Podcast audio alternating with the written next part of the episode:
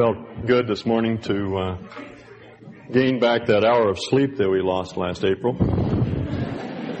I've been uh, tired for about six months. I look back on my uh, early days as a Christian with a bit of sadness because some of my friends didn't uh, didn't make it. Today, if you were to ask them if they were Christians, they would they would uh, say no. And when I talked to them about it, I discovered that it's not, uh, it's not that they've rejected Christianity or Christian faith. They've rejected uh, Christianity with a lot of add-ons, um, a lot of restrictions and prohibitions and proscriptions that are simply not a part of our of our New Testament faith, and that's sad. Legalism is a terrible thing. It makes the Christian faith unbearable, burdens people with uh, a load that they were never intended to carry. And what is for me far worse, it makes the Christian faith unworkable. It just doesn't work. And that's why it was so vigorously attacked by the apostles in the New Testament, and it's why we should be just as vigorous in our defense of true apostolic uh, Christianity. That's the issue in uh, Acts 15. Turn there with me, if you will and I'd like to read and comment on this chapter. Acts 15. Some men came down from Judea and began teaching the brethren, unless you are circumcised according to the custom of Moses, you cannot be saved. Uh, I guess it will always be that way. Just about the time you start having real fun in your Christian life and you begin to enjoy it, someone comes along and lays the law on you. And that's exactly what happened here. These people came up from Jerusalem. Galatians, the book of Galatians tells us that they came from James, but they came with uh, with another charter. They they really didn't follow out his they didn't follow his wishes. They had another another message that they uh, came to deliver, and it's this: uh, yes, faith is a good thing, but uh, in order to be a real Christian, in order to be acceptable to God, uh, you have to believe plus something else. Uh, faith plus circumcision. Faith plus baptism. Faith plus church attendance. Faith plus uh, good deeds of some sort or the other. And, and that's the message the legalists uh, proclaim. Now there are several different types of legalism. There are those that want to impose uh, additional uh, prohibitions in order to become a Christian. In other words, our initial salvation is based upon faith plus circumcision or faith plus baptism. And there are those that want us to govern the ongoing process of our Christian life that way. Faith plus something else makes you more powerful, better accepted by God. He loves you more. You will grow faster if you believe plus something else. Uh, it's a pernicious uh, error. It's a mistake. And it's one, as I say, that was opposed by the apostles. Luke tells us that uh, Paul and Barnabas entered into debate with these men from Jerusalem in verse 2. Paul and Barnabas had great dissension and debate with them. The brethren determined that Paul and Barnabas and certain others of them should go up to Jerusalem to the apostles and elders concerning this issue. The matter really became very, very serious. Paul or Luke doesn't tell us much in this account. Uh, he's giving us a mere history of the church, and he isn't trying to give us all the details. But Galatians tells us that a great debate raged, so much so that Peter, who happened to be, Antioch, uh, be in Antioch at that time, was swept away by the thing.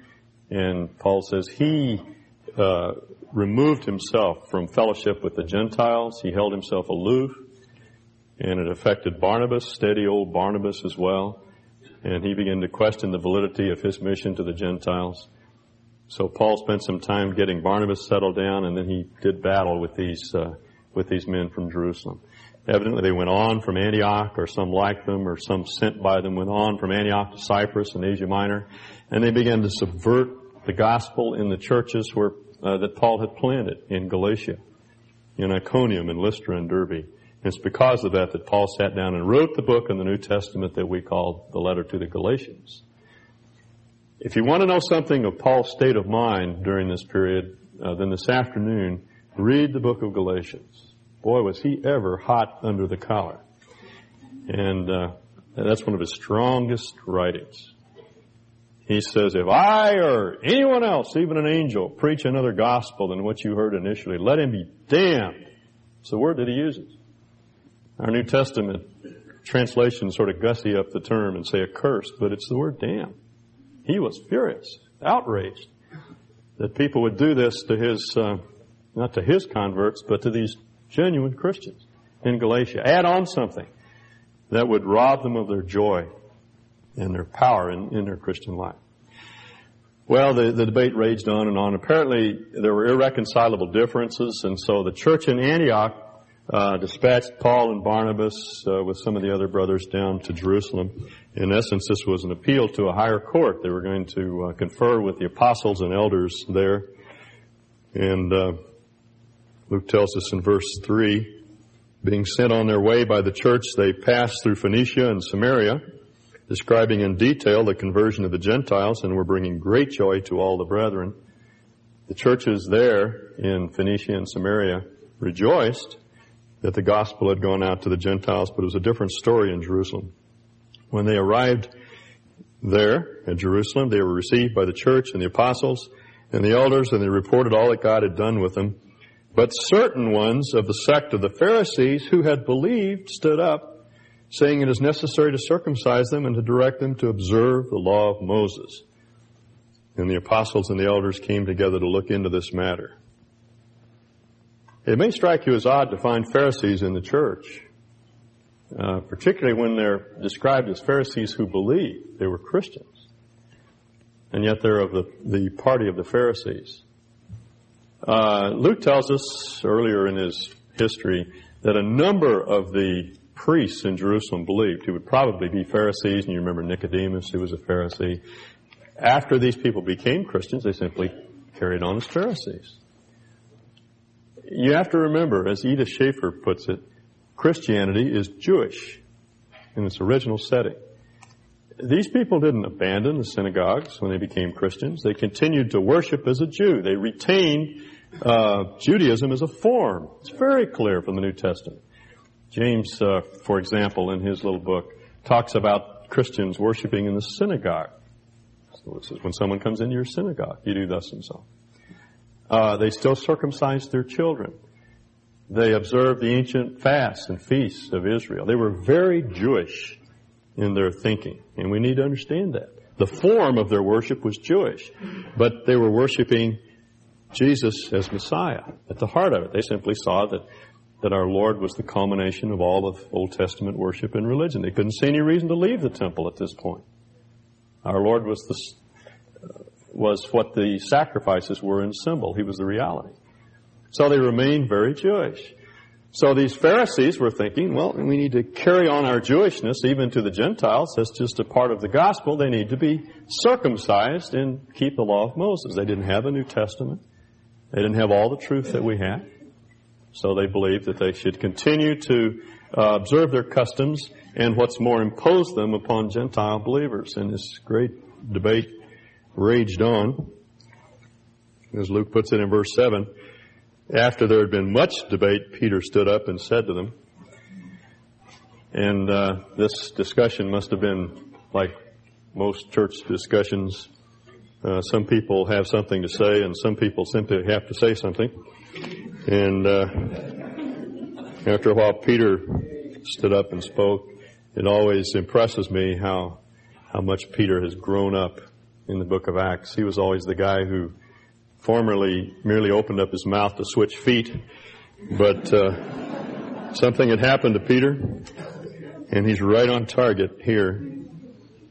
Brethren, you know that in the early days God made a choice among you that by my mouth the Gentiles should hear the word of the gospel and believe. And God who knows the heart bore witness to them, giving them the Holy Spirit just as he also did to us. And he made no distinction between us and them, cleansing their hearts by faith. Now what Peter has in, in, in the back of his mind is his encounter with Cornelius, this Gentile God-fearer who became a, a Christian. He became a believer. And if you remember the story in Acts 10, Peter preached the gospel to this gentleman, the centurion, and his friends in Cornelius' house. And uh, while Peter was preaching, he uttered the words, whoever believes in Jesus will be forgiven of all of his sins. And apparently in the quietness of their own heart, they believed. And the Holy Spirit descended upon them and they began to speak with other tongues, which as we've seen over and over again was in that particular era a sign that God endorsed what was happening. They belonged to the community of faith. And uh, Peter says, do you remember that happened before they were baptized or circumcised or catechized or Simonized or anything else? They just, they, they believed and the Holy Spirit descended upon them. And, and as Peter puts it here in his, in his message, God who knows the heart bore witness to them. He saw their heart. He saw that these Gentiles had opened up their hearts by faith to receive the gospel. And so he, he gave as a sign of the reality of their faith the gift of, of tongues. Peter says they're, they were cleansed. Their hearts were cleansed before they were circumcised. What a telling argument this is. Now why, he says, are you telling us that the Gentiles have to be circumcised? before they're saved because these people were obviously saved before they were circumcised or baptized. He made no distinction between us and them cleansing their hearts by faith. Now therefore, why do you put God to the test by placing upon the neck of the disciples a yoke which neither our fathers nor we have been able to bear? But we believe that we are saved through the grace of the Lord Jesus in the same way as they also are. Uh, one puts God to the test when he insists that God act contrary to his uh, his will and his plan. Um, you may remember the incident when when Jesus was tempted of Satan. Satan told him to cast himself off of the parapet of the temple. Because, he said, the scriptures say the angels will bear you up on wings as eagles and lest you dash your feet against, against a stone. That was a promise given to Messiah. And Jesus said, again, quoting the Old Testament, the book of Deuteronomy, you shall not put the Lord your God to the test. Now he was not saying to Satan, I'm God, don't tempt me, don't test me. He's quoting scripture to himself. He's saying, the scriptures say you shall not put God to the test. I will not put God to the test. That's the point. I'm not going to force God's hand. I'm not going to attempt to get him to act some way contrary to the plan that he's ordained for me. Now that's what Peter means here when he says, why do you put God to the test? Why are you insisting that God uh, act in a way that's contrary to his character and to the way that is uh, clearly perceived to be his plan? The Gentiles are saved by faith and not by the law, which he describes here as a yoke which neither our fathers nor we have been able to bear. And this might be a good time to explain the relationship between law and faith in the Old Testament because a lot of Christians have the idea that um, in the Old Testament, people were made acceptable to God by keeping the law, by obedience to the law, but in the New Testament, we're saved by faith. Nothing could be farther from the truth. Numerous New Testament passages tell us that, that Israelites were saved by faith. Uh, Paul puts it this way. He says, by the works of the law shall no flesh be justified. No one has ever been saved by keeping the law. Abraham was saved by faith. God uh, took Abraham out into the stars and he said, Abraham, if you can count the stars, that's, uh, that's how many descendants you'll have. And Abraham looked at, up at all the, the stars in the heavens and he said, Amen. I believe it. I don't know how you're going to do it, but I trust you. I'll believe you. I'll count on you. I'll rest in your ability. I'll abide in you. And God said, now that is a righteous man. That man is all right with me. He was accepted, accepted by God on the basis of his faith, not the law. No one was ever saved in the Old Testament by keeping the law. The law was simply an expression of the will and character of God for his people. Once you came into a relationship with him, then out of that reservoir of power and ability that comes from God, one could could move in obedience uh, to the law. Now, that's what, that's what Peter means when he says, if we impose the law upon these Gentiles now, we're placing upon them a burden that neither we nor they can bear. Uh, if we're thinking of the law in terms of a method of salvation, it doesn't work. It's unworkable. It's unbearable. But we believe, he says, that we are saved through the grace of our Lord Jesus in the same way as they also are. That is, we Jews, those Gentiles, we're all saved on the same basis. It's by faith. Luke tells us in verse 12 that uh, Peter, having made his point, the multitude fell silent, and they listened to Barnabas and Paul as they were relating what signs and wonders God had done through them among the Gentiles. Notice the uh, order of names is reversed here. It's been Paul and Barnabas up to this point, but now it's Barnabas and Paul because uh, Paul was a little bit suspect in Jerusalem. He wasn't one of the regulars, wasn't one of the twelve, and uh, the church in Jerusalem was a little bit uneasy about his apostolic authority. That was an issue that Paul had to clarify over and over again. And so Barnabas very wisely took took the lead and he began to recount their adventures in Cyprus and on into Asia Minor and uh, the signs and wonders that had accompanied their proclamation of, of the gospel there.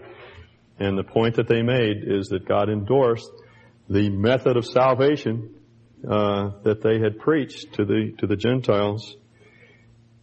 And after they had stopped speaking, James answered, saying, "Brethren, listen to me." This was the clincher. James would be the one that the circumcision party would, would look to for support.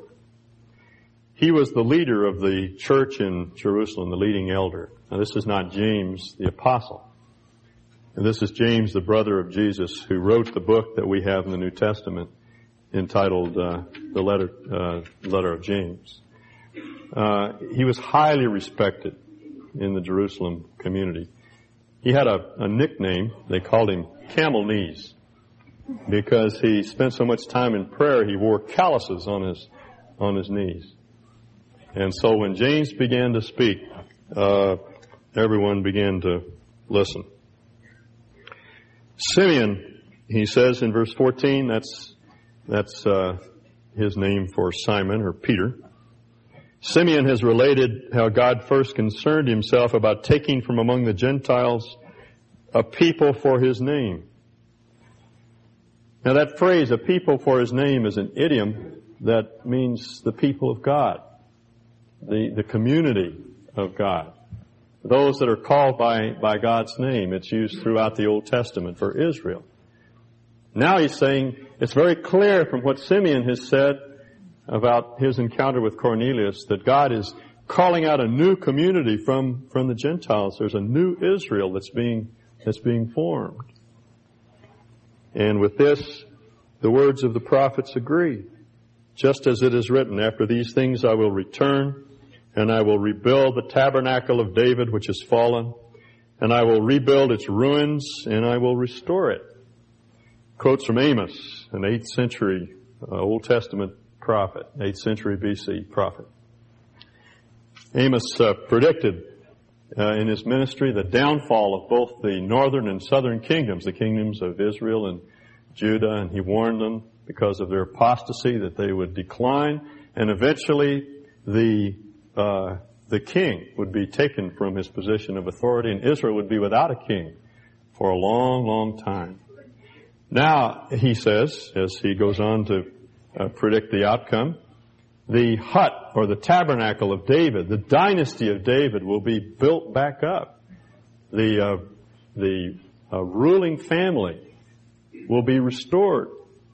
And uh, after that happens, uh, he says, once I rebuild its ruins and I restore it, this will happen in order that the rest of mankind may seek the Lord. And all the Gentiles who are called by my name, says the Lord, who makes these things known from of old. The hut or the tabernacle of David here is the dynasty of David which would be restored. And James sees that that's the Lord Jesus, who in his resurrection was appointed as the king of Israel. He was uh, given this place of, of authority as Messiah and he, he would reign forever. That's the rebuilding of the dilapidated uh, tabernacle or hut of David. And all of this, James says, is so the Gentiles can hear, and out of them will be called a people for my name. So the Old Testament corroborates, he says, what Peter is telling us. And this, he says, is nothing new. The Lord declared it years ago. He's the one who makes these things known from of old. Therefore, and this is his conclusion, it is my judgment that we do not trouble those who are turning to God from among the Gentiles, but that we write to them that they abstain from things contaminated by idols and from fornication and from what is strangled and from blood. For Moses from ancient generations has in every city those who preach him since he is read in the synagogues every Sabbath. He says, let's not make it difficult for these Gentiles. Let's don't put any roadblocks in, in their way. Let's keep the gospel straight and pure and clean and uh, proclaim to them the same gospel of grace and freedom that, uh, that we experience. That's only, that's right and proper. But he says it's also right and proper that the Gentiles not put any roadblocks in the way of Jews becoming Christians. That they be sensitive to the fact that all over the Roman Empire there are Hebrews whose cultures, mores, ways of uh, their lifestyles are different from you Gentiles. And you need to be careful that you don't violate their culture so that it becomes difficult for them to become Christians. And he says there are four things you need to be alert to. Four things you need to be sensitive about. Now these are not requirements, they're not demands that are placed on the Gentiles. This is a word of exhortation coming from a Jew to Gentiles who might, because of their lack of cultural sensitivity, step all over someone's toes and keep them from becoming believers. Four things. He says, don't eat anything contaminated by idols. Please don't do that. Now, in the, in the Roman world, whenever sacrifices were offered, they would take the portion, the edible portions of the animal that uh, were not consumed in the sacrifice and they would sell them in the local supermarket. And that was common practice. Gentiles would uh, come into the, their local uh, supermarket and pick up a T-bone steak, knowing full well that the rest of the animal, animal had been offered to Jupiter uh, or Hermes, but uh, so what? And even the Christians, the Christian Gentiles adopted that attitude because they knew an idol was nothing, it was just a piece of wood with some metal on it. What difference did it make? It was a perfectly edible piece of piece of meat. But that would be abhorrent to Jews. They would have nothing whatever to do. And it would be particularly insensitive to offer uh, a meal to a Jew, to invite a Jew over to your house that you wanted to evangelize, and serve him up a piece of meat that had been offered to Zeus. He says, don't do that. Be sensitive to their feelings and their, their culture. And then secondly, there were certain dietary restrictions which, uh, which bound the Jews or had in the Old Testament. And these Jews knew that these dietary laws were all rescinded. Peter had learned that from his vision, the vision of the sheet that was let down in, from the sky. Uh, he knew that these dietary laws were had all been set aside, but yet it was just difficult for Jews to eat anything that hadn't been properly slaughtered. That wasn't kosher. So he says, just be sensitive to that and not eat things that have been strangled and still contain the blood because that would be very distasteful to a Jew. And then fourthly, he says avoid fornication. Now it seems odd that he would say avoid fornication because that's not a cultural thing. It doesn't seem to be. That's something that both Jew and Gentile would realize is a sin. The word fornication means any sort of sexual immorality. Uh, it's sort of the big general word for illicit uh, sexual activity. Why would he, uh, why would he prohibit fornication or why would this be listed here in this group of cultural uh, items? It doesn't seem to follow. Well, I tried to explain this in the nine o'clock service. And uh, first people listened, and then they tilted their head to one side, and then they looked out the window, and then three or four went to sleep. So I'm not going to explain it to you, okay? You just have to take my word for it. And uh, if you have uh, any question, you can call me up this afternoon. I'll try to explain it on the phone. Uh, let me just say that he that James is using the word fornication here in a limited sense, in which the rabbis sometimes used it to refer to the marriage to marriage with with uh, with relatives, close relatives. Uh, the Jews had a very restrictive sense of marriage with relatives, near and far relatives. It's based on a law in Leviticus 17, and uh, the Romans had a less restrictive uh, concept of, of what constitutes incest and what is a, a proper relationship. And uh, again, it's just another cultural thing. It's not, he's not addressing the problem of fornication as we know it. It's more a question of, uh, of an appropriate marriage.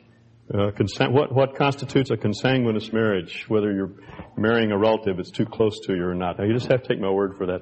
The, uh, the rabbis, in referring back to Leviticus 17, say, this is a matter of, and they use the Greek word porneia, which is the same word that's used here for fornication. And that's what uh, James is talking about. So he's not talking about sexual matters in general, but rather a specific form of, uh, of activity that would be distasteful to you. All four of these things have to do with culture. And uh, what he's saying, what James is saying, is that uh, Peter, Paul, and Barnabas are right. We shouldn't impose anything upon these Gentiles beyond simple faith. Tell them to believe in Christ, to keep counting on Him, to abide in Christ and rest in Christ. And let's not make it any more difficult for them than that. But on the, on the other hand, would you please bear in mind that there are Jews all over the Roman Empire, and would you be sensitive to their feelings as well, and not impose upon them cultural norms that are Western rather than Oriental, or Gentile rather than, than Jewish. Now, to make a long story short, the church in Jerusalem drafted a letter and sent it, and it uh, proclaimed uh, the findings of the uh, this uh, council or synod in Jerusalem. Let me uh, retranslate one phrase because it seems to give the lie to everything that I've said so far. In verse 28, it says, It seemed good to the Holy Spirit and to us to lay upon you no greater burden than these essentials. The Greek word translated essentials really has more the idea of necessary things. He's not uh, saying this is an absolute, this is not a command. Uh, these are things that are necessary in terms of your ongoing relationship with the Gentile world. So the apostles then, Paul and Barnabas, and Judas and Silas, uh, who made up the delegation from Jerusalem, went back to Antioch and uh, reported their findings. And in verse 31, we're told that they read it and rejoiced because of its encouragement. It was a, a tremendous encouragement. This battle was fought over and over again. Uh, it wasn't, the problem was not resolved in this council in Jerusalem. The principle was established, but it was a battle that had to be fought over and over again. As you know in Corinthians, Paul discusses again the issue of things offered to idols, and it seems that this uh, problem of uh, circumcision added to faith was uh, something that Paul had to battle over and, and over again. But the principle was very clear. And it's this. Salvation is by faith alone. The apostles proclaimed that. The Old Testament proclaims that. Uh, Paul fought over and over again a battle with the Judaizers, those who would who would add something to simple faith. Uh, that was uh, what motivated Luther to stand against the scholastics and the whole Holy Roman Empire. He he was against the whole world at that point in his stand that that salvation is by faith alone. Don't let anybody take that away from you. Salvation is a gift. God comes to you with this big uh, cosmic basket of goodies, and He He says, here, "Here it is. Here is everything you need for life. Just receive it." That's true not only for initial salvation, that's not only true in terms of the way we enter into the family of God, but it's true in terms of our ongoing relationship with God. It's by faith. It all depends upon God. It does not depend upon us. I, for myself, I think the reason legalism has such an appeal to us is because we're so proud. I'm, I'm willing to say uh, certainly, Lord, you're responsible for 90% of my salvation, but I would like to retain the right to work for at least 10% of it. And then I can strut around the universe with my thumbs behind my vest and say, look what I did. And God says, you can't do anything. You can't contribute one thing to your salvation. I don't like that. But those are the facts. It's not my baptism or some work that I do or through some discipline that I impose upon myself. It's because of His grace. As Paul puts it, it is by the grace of God that I am what I am. And that's simply where we have to rest it. It's true of our ongoing life with, with Christ. As Paul wrote to the Galatians, are you so foolish? Having begun in the Spirit, are you now made perfect by the flesh? In other words, having begun by faith, do you now, by some kind of tooth clenched cranking out of the Christian life, please God? No. No, it's all by faith. I was talking to Josh last night, our youngest son, about our common problem. Both Josh and I have a hair trigger temper, which I've passed on, unfortunately, to all of my kids. And uh, uh, I said two things. Josh, in the first place, one of the things we need to realize is that when we fail, we are no less displeasing to God. He doesn't frown at us. He doesn't withdraw His love. We walk in a forgiven state.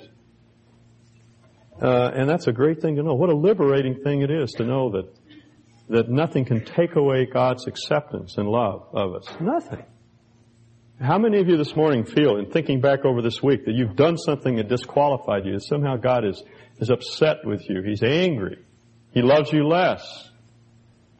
Or maybe you're thinking back over the whole course of your life and you're thinking because you're divorced or because you made such some great mistake somewhere in your life that God no longer loves you. It's not true. And, and on the other hand, there's nothing we can do to make Him love us more. It's not X days of obedience that renders Him more favorable toward me. Paul says we're accepted in the beloved one. In other words, He loves us as much as He loves His own Son. How much more loved can you be than loved like that? We can never fall out of God's love and His good graces. I told Josh, you know, it does, when we fail, just pick yourself up and brush yourself off and go on. and walk in that forgiven state. You're not disqualified. And the second thing I said is, Josh, I don't really know of any disciplines or anything that I can do to control my temper because when it goes, it just goes. And sometimes I don't even have any warning. All I can do is say, Lord, would you please control my temper? Would you please discipline me?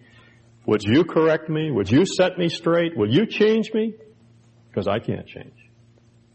I can't do it. As Paul puts it, it is by means of the Spirit that we put to death the deeds of the body. That's what it means to walk by faith. It, it doesn't do any good. It's unworkable to impose anything on us in addition to faith. Just keep on believing our Lord. Keep trusting Him. Keep abiding in Him, and you'll grow. Certainly there are demands placed upon us. There are the demands of holiness, which are excessive, far above our ability. But that's why we have all the power of God given to us. And certainly we ought to read Scripture because that's how we grow in faith and that's how we know what God's will is.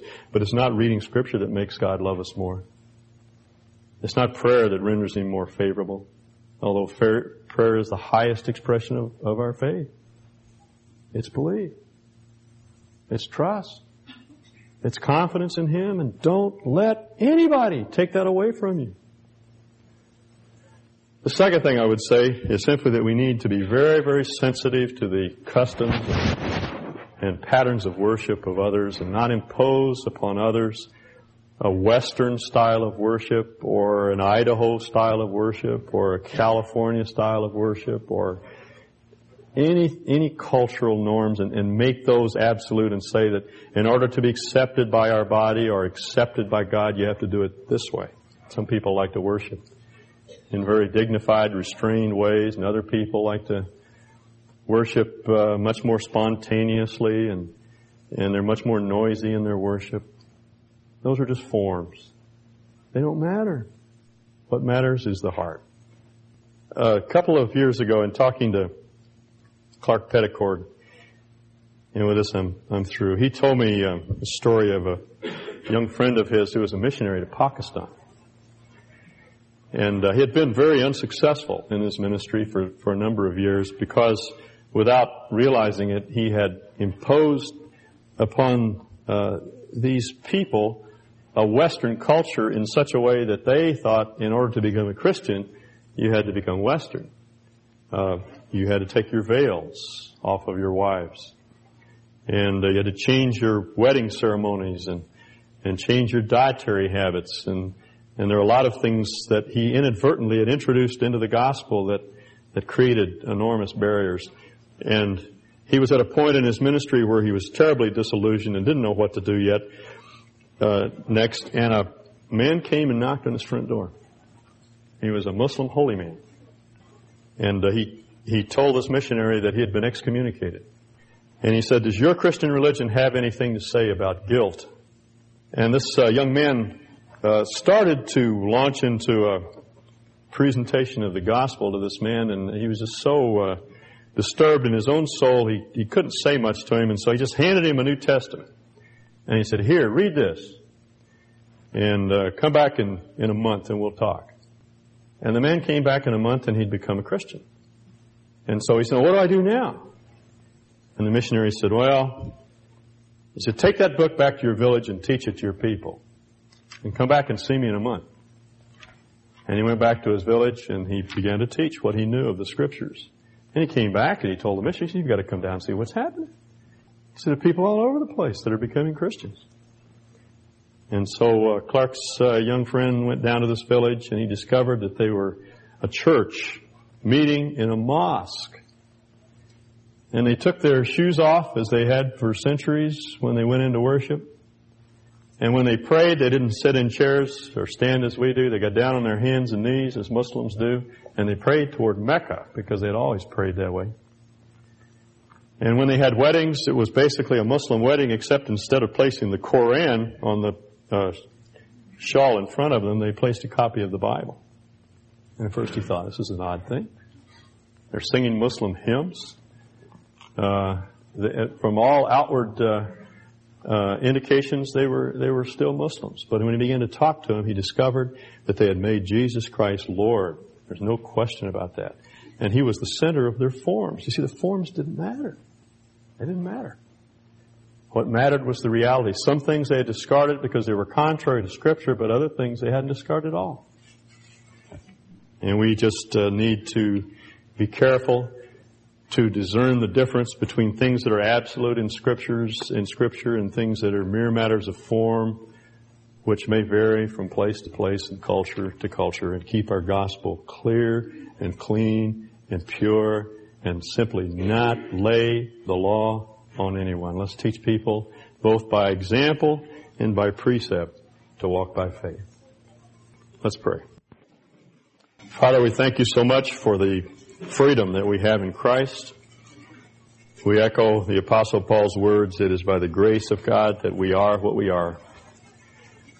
We thank you that you accepted us in our fallen and lost condition, just as we were, and that you are at work in us to conform us to your image. We simply ask for hearts that will cooperate and for a deeper and more profound faith that will enable us to uh, to lay hold of everything that you are, everything that you have for us. We want to be your people. Help us, Lord, to be discerning as we go through the world to determine what things are are genuinely moral issues, things uh, prohibited, proscribed in Scripture, and things uh, where we are free. We uh, simply want to be true to the truth. We uh, thank you, Lord, for your Spirit who is given to us to open our, our eyes to see things as they really are. We ask that we might be, that might be so. In Jesus' name. Amen.